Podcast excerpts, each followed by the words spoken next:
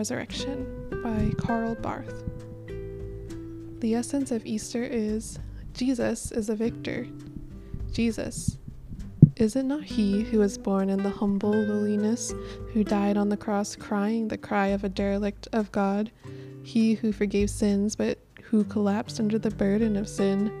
He, the humble, smitten by his fate, and of all those laden with grief? Is he not the most burdened man of Nazareth? And he is to be the victor? Yes, it is a difficult and dark truth, a word that scarcely can be tolerated by our ears. That word, resurrection. Not that it is hazy, its meaning is only too clear. It means what it says something mighty, crystal clear, complete. It signifies that is the world, that is life with its imprisonments and its tragedies of sorrow and of sin, life with its doubts and unanswered questions, life with its grave mounds and crosses for the dead, a unique enigma, so immense that all answers are silent before it.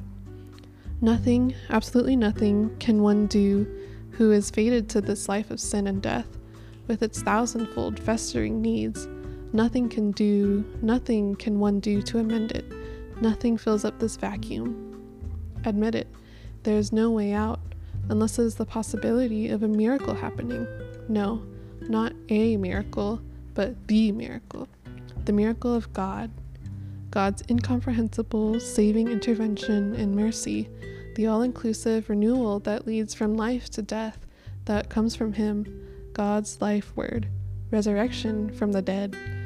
Resurrection, not progress, not evolution, not enlightenment, but a call from heaven to us. Rise up. You are dead, but I will give you life.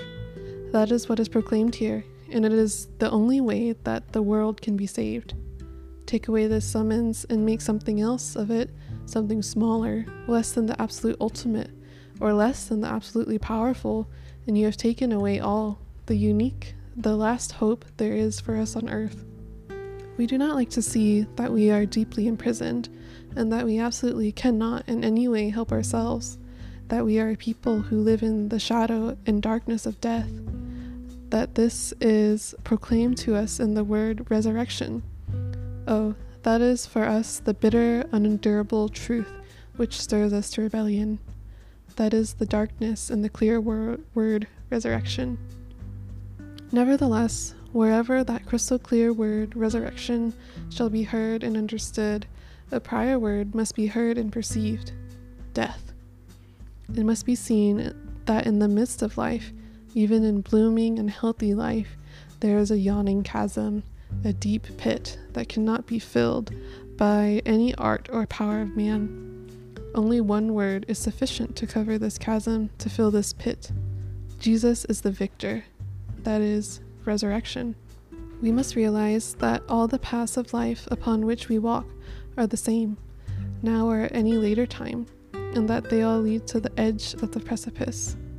We cannot bridge this precipice, but its bridging has been made manifest in the resurrection of Jesus Christ from the dead. Who would partake in this resurrection must first seen must first have seen the chasm and discovered this pit and life is not easy. On the contrary, it becomes deadly earnest and difficult wherever this word, resurrection, resounds. Resurrection proclaims true freedom to us and lets us painfully discover our prison chains. It tells us that the one and only refuge is God. But it tells us that only because it shows us that all our positions on life's battlefield are lost and that we must vacate them. Against this fact, we try to defend ourselves. We do not tolerate this pronouncement upon our lives, inherent in the resurrection proclamation. For that reason, we deny the resurrection, or we at least minimize it. We alter it into something human. And then, in our preaching on Easter Day, we say something about the rejuvenation of nature, or the romantic reappearing of the blossoms, or the revival of the frozen, torpid meadows. We interpret the message that Jesus is the victor not in the literal sense, but we interpret it as a symbol or human idea. In that case, the message tells us that the world is not so bad off. After each and all evils, there naturally follows something good. one must hope and not lose courage.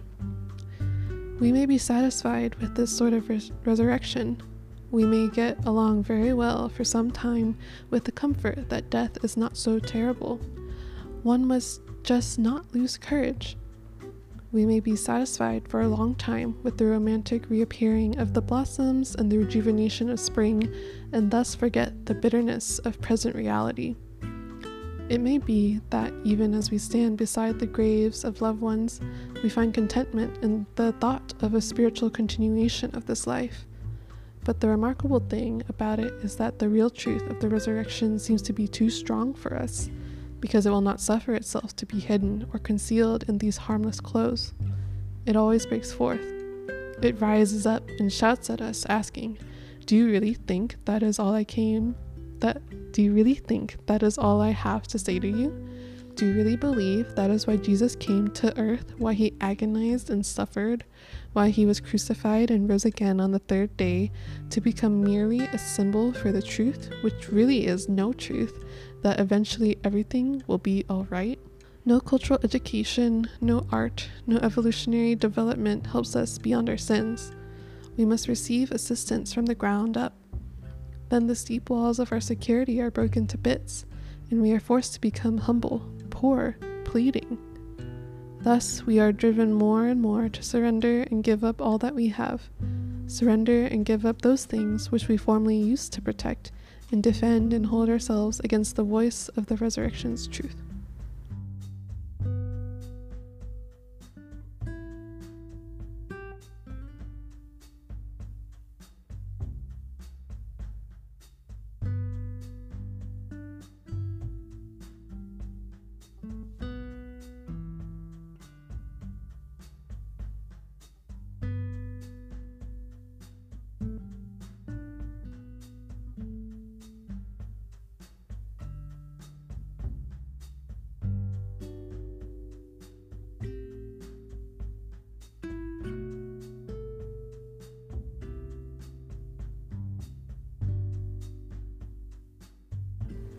The essence of Easter is Jesus is a victor.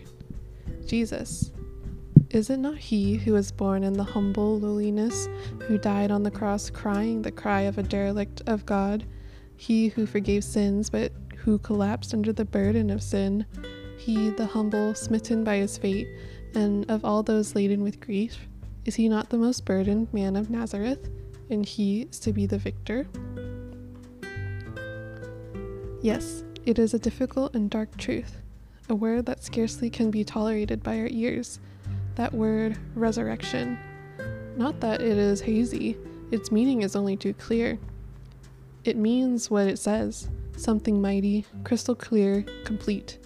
It signifies that is the world, that is life with its imprisonments and its tragedies of sorrow and of sin, life with its doubts and unanswered questions, life with its grave mounds and crosses for the dead, a unique enigma, so immense that all answers are silent before it. Nothing, absolutely nothing, can one do who is fated to this life of sin and death, with its thousandfold festering needs. Nothing can do, nothing can one do to amend it. Nothing fills up this vacuum. Admit it, there is no way out, unless it is the possibility of a miracle happening. No, not a miracle, but the miracle. The miracle of God. God's incomprehensible saving intervention and mercy, the all inclusive renewal that leads from life to death, that comes from Him, God's life word, resurrection from the dead.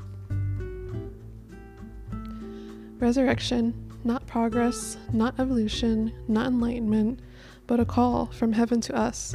Rise up, you are dead, but I will give you life. That is what is proclaimed here, and it is the only way that the world can be saved. Take away this summons and make something else of it, something smaller, less than the absolute ultimate, or less than the absolutely powerful, and you have taken away all, the unique, the last hope there is for us on earth. We do not like to see that we are deeply imprisoned, and that we absolutely cannot in any way help ourselves that we are a people who live in the shadow and darkness of death. that this is proclaimed to us in the word resurrection. Oh, that is for us the bitter, unendurable truth which stirs us to rebellion. That is the darkness and the clear wor- word resurrection.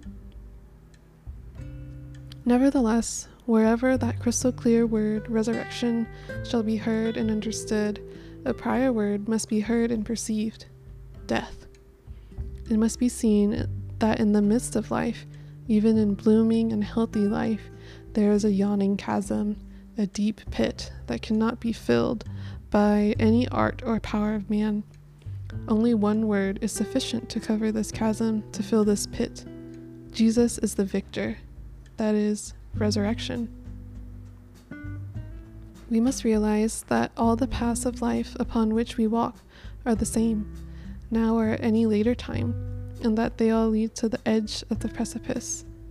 We cannot bridge this precipice, but its bridging has been made manifest in the resurrection of Jesus Christ from the dead. Who would partake in this resurrection must first seen must first have seen the chasm and discovered this pit. And life is not easy. On the contrary, it becomes deadly earnest and difficult wherever this word resurrection resounds. Resurrection proclaims true freedom to us and lets us painfully discover our prison chains. It tells us that the one and only refuge is God. But it tells us that only because it shows us that all our positions on life's battlefield are lost and that we must vacate them. Against this fact, we try to defend ourselves. We do not tolerate this pronouncement upon our lives, inherent in the resurrection proclamation. For that reason, we deny the resurrection, or we at least minimize it. We alter it into something human. And then, in our preaching on Easter Day, we say something about the rude